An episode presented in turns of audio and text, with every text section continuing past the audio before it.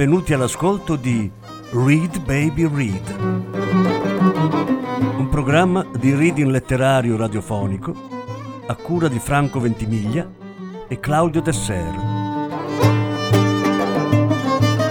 Voce Franco Ventimiglia. Regia Claudio Desser.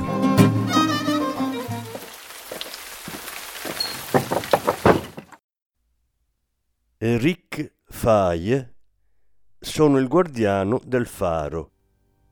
Lettura in otto parti. Prima parte.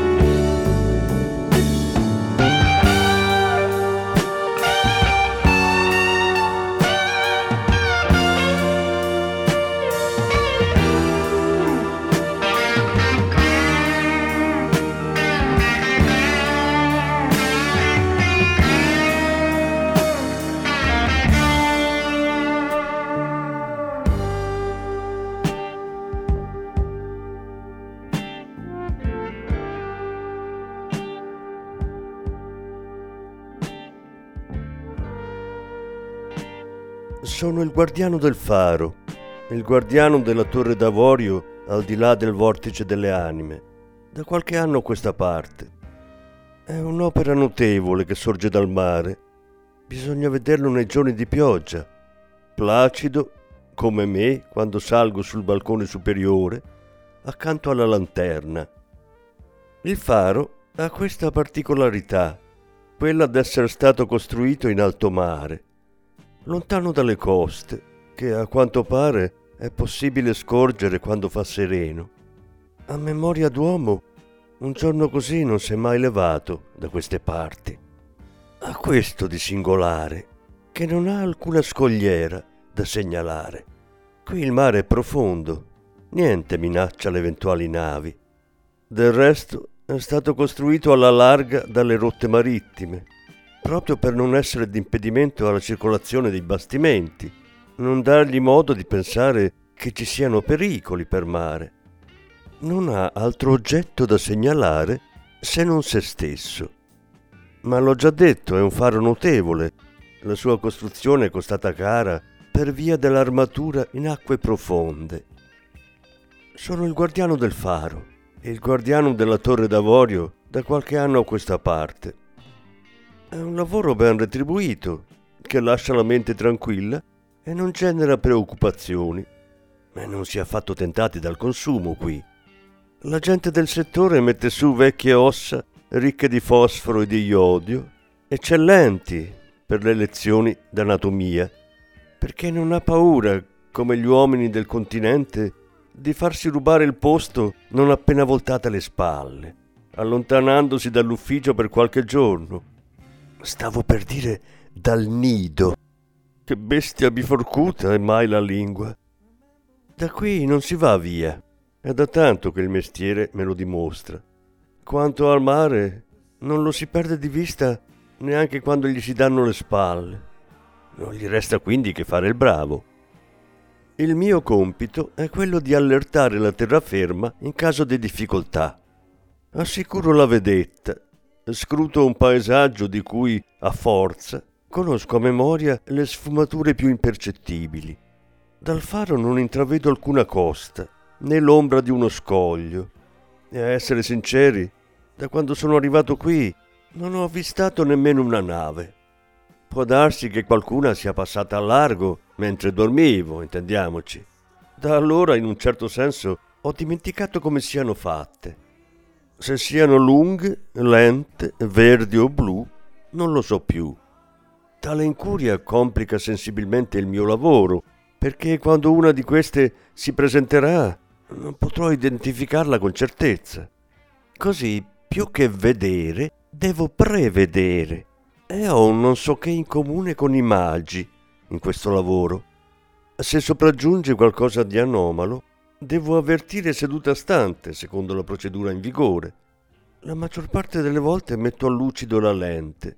Mi prendo cura del cannone che sta appollaiato su in cima con lo scopo di difendere questo posto strategico.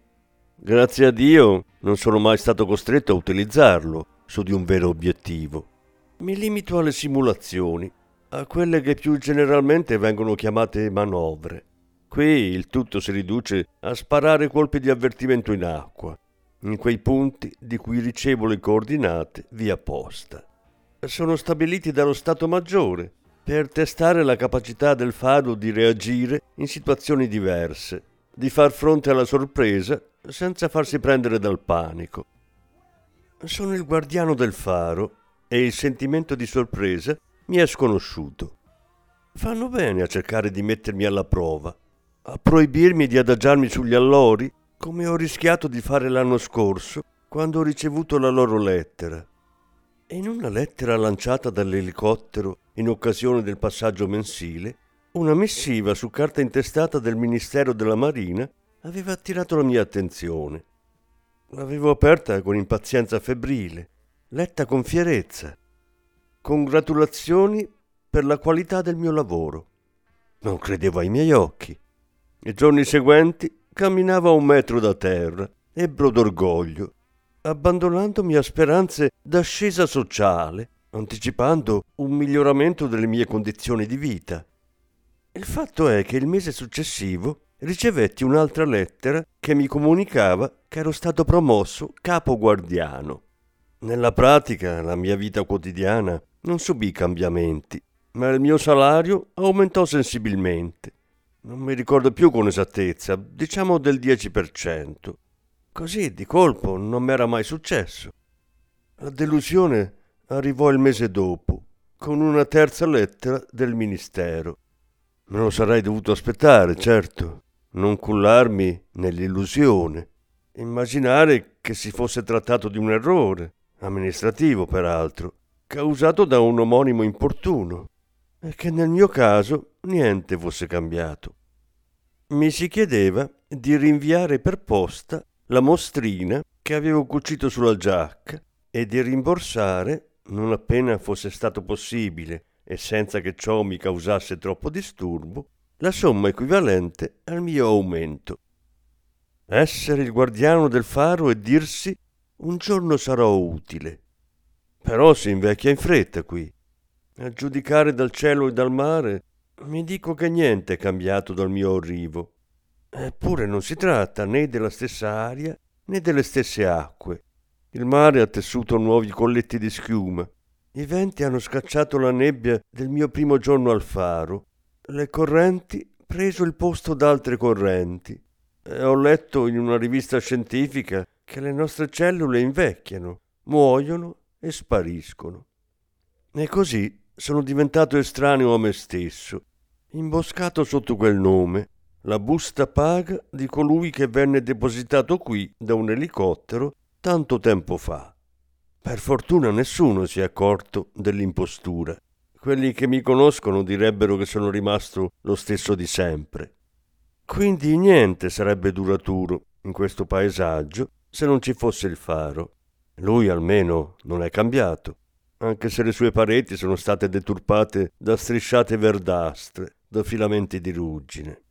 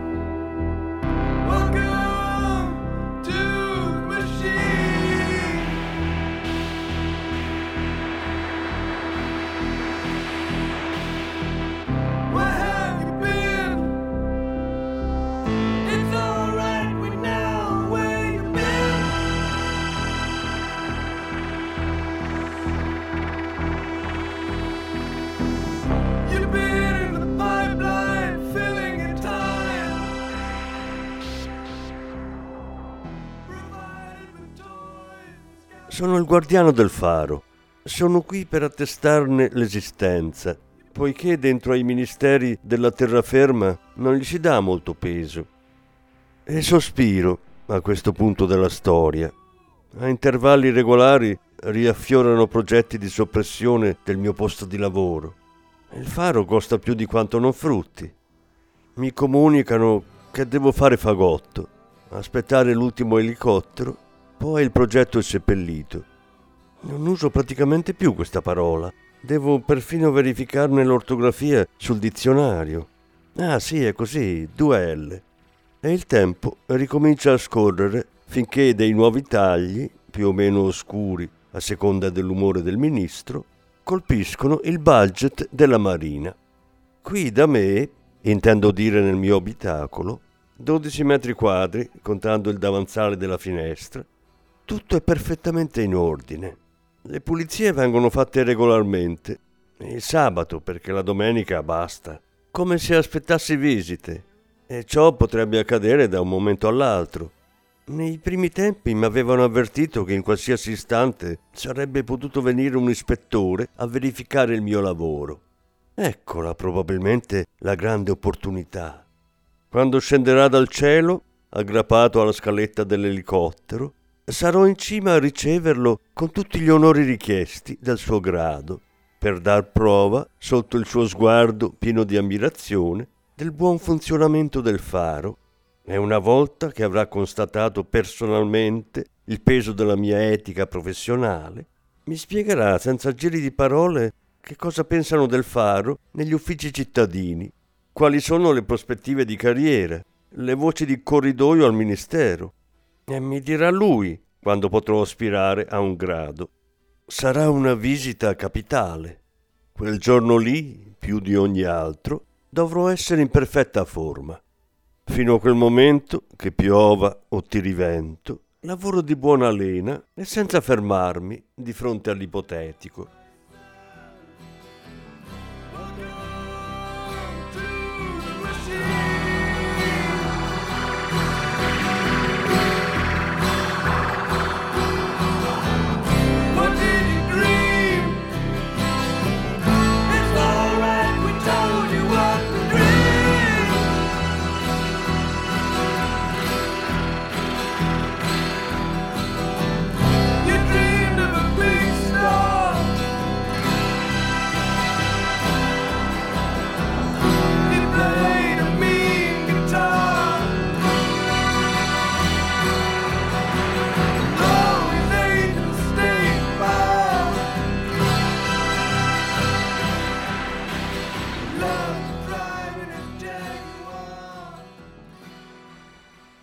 Parecchio tempo fa qualcosa è riuscito a scuotere il mio torpore.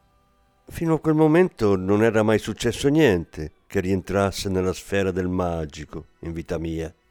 Niente di quella misteriosa e grave elevazione che risveglia il superuomo, insomma. Era sera. Avevo l'impressione, come sempre, d'aver compiuto il mio dovere, d'aver sfiorato la perfezione del mio ruolo. Pensate, ogni giorno da anni rimetto in scena la stessa pièce, per cui oh, non avevo alcuna pretesa, però aspiravo a mettermi in mostra agli occhi dei miei superiori. Uso il passato, mentre laggiù, sulla terraferma, da me si aspettano rapporti al presente. Il presente sa di routine e la routine per i lettori dei miei rapporti è la felicità estrema, poesia allo stato puro. Ma che importa? Quei rapporti non saranno letti a breve. Si aspettano che gli impili gli uni sugli altri, metodicamente, in fondo al faro.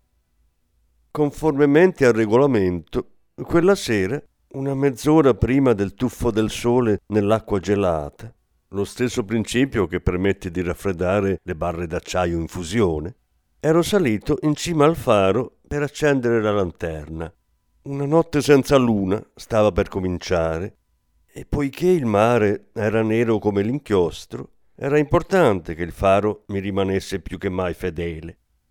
Non appena la mia lampada si mise a lampeggiare, una luce rispose all'orizzonte. Lampeggiava con una frazione di secondo di differenza, il che escludeva l'ipotesi che fosse un riflesso. Ebbene sì, una luce attestava che non ero solo se non altro in apparenza. Ma questo mare non mi sembrava abbastanza furbo da poter imitare il deserto e produrre miraggi. Una luce. Riporto il fatto come tale, scevro da commenti, aggiungendo solo che quella notte non riuscii a chiudere occhio, affascinato dall'enigma. Non si sa mai fino a che punto una luce possa penetrare in profondità dentro di noi quando all'alba mi assopii, qualcosa doveva essere accaduto in me senza che me ne fossi accorto, perché al mio risveglio non ero esattamente lo stesso di prima. Quando verso le sette un sole freddo si posò sulla mia spalla, la luce gemella era svanita. Iniziava un nuovo giorno e dovevo occupare il mio posto senza indugi. Non ero dell'umore giusto, pensavo solo a quel bagliore. Perché mai avrebbero dovuto costruire un altro faro sulla linea dell'orizzonte, se non per assicurarsi che stessi svolgendo bene il mio lavoro? Mi facevano sempre degli apprezzamenti notevoli. Cosa potevano rimproverarmi?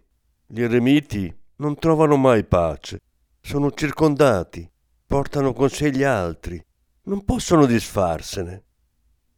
Nel corso di quella giornata prese forma l'idea che per la prima volta, dopo anni, uno dei miei simili mi stesse osservando.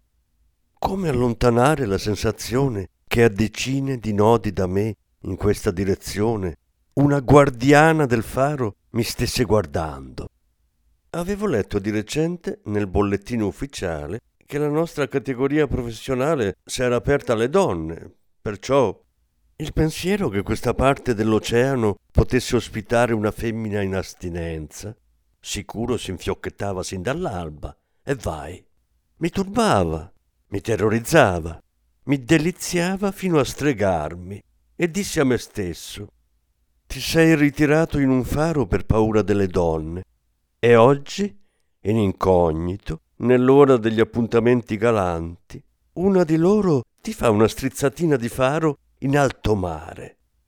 Rifiutando le donne, m'ero rifugiato qui, in verticale. Da quel momento una certa calma si era impossessata di me, una certa bonomia. Mi capita, certo, di scorgere nelle nuvole delle curve pericolosamente femminili, dei fianchi da baiadera, dei seni da etera. Ma basta un soffio di vento a distruggere quei mondi dissoluti a dissiparne il fervore. Verso metà mattinata notai che i miei gesti s'erano modificati. Erano più diretti, più precisi, più virili, insomma, perché è di questo che si tratta. Dovevo dare l'idea di un uomo di polso, anche se un po' impacciato. L'ipotetica guardiana aveva probabilmente puntato su di me uno strumento ottico, la sgualdrina. Secondo il coefficiente di ingrandimento mi vedeva come una formica aggrappata al suo ramoscello o esaminava nel dettaglio i miei tratti e il mio portamento. E qui occhio. Sebbene fossimo in mezzo alla settimana e il vento soffiasse forte, avevo messo il mio completo e m'ero pettinato con cura. Neanche stessi aspettando l'ispettore. Di giorno non potevo intravedere nulla. Il faro di fronte doveva rosolare nella foschia. L'occupante aspettava che questa si dissipasse per poi rimettersi a lampeggiare in modo sdolcinato la sera. Sì, proprio così, in modo sdolcinato. Ma ride bene che ride ultimo. In questa giornata d'attesa avevo osservato con un sorrisetto sarcastico gli aerei a lungo raggio che mi avevano sorvolato. A undicimila metri, sulla verticale destra del faro, dei passeggeri sbirciavano le camicette delle hostess, le loro clavicole da sogno. Ci si scambiavano torbidi occhiolini, piovevano battutine piccanti. Fino a quel momento tutto ciò m'aveva ferito, ma oggi trionfavo. Quelle civette seducenti potevano pure fare le smorfiose a 37.000 piedi dalla mia testa, ascoltando il pilota fare il gallo e il copilota il galletto ma era finita.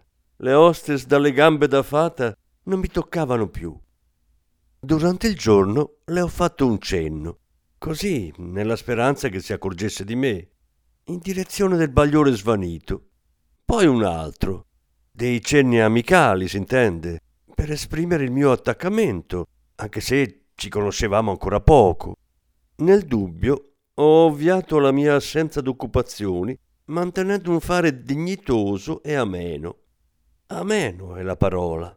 Ne ho scordate talmente tante che dubito delle parole, ma di quando in quando ne rutto fuori una o due che credevo cancellate dalla memoria. È proprio così invece, ameno e non più sdolcinato. È incredibile come a volte si possa cambiare in una giornata. Adesso la notte è appena scesa alla stessa ora la luna riappare, lampeggia. Così non invecchierò da solo. Lei è qui, risplende. Inventeremo il telegrafo, collega. Il messaggio nella bottiglia, nel fiasco, se abbiamo tanto da dirci. La impressiono. Solo così capiscono. Ma senza abbagliarla, altrimenti non mi vedrà più. Sono solenne, degno. Ecco, ho trovato il termine giusto. Oggigiorno la gente tralascia d'essere degna. È così che faccio la differenza. Il guardiano del faro che sono ha a lungo desiderato d'assomigliare a Trevor Howard, alla guida del Bounty.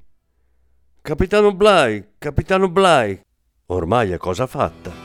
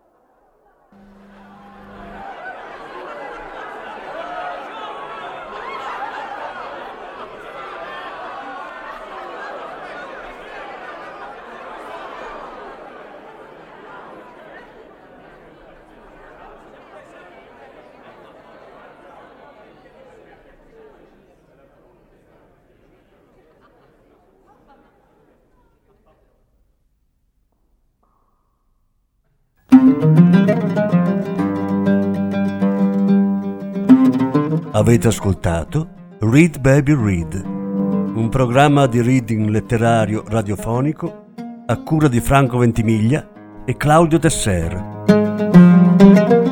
Grazie per l'ascolto, alla prossima settimana. La seconda parte della lettura sarà trasmessa la prossima settimana. Thank you.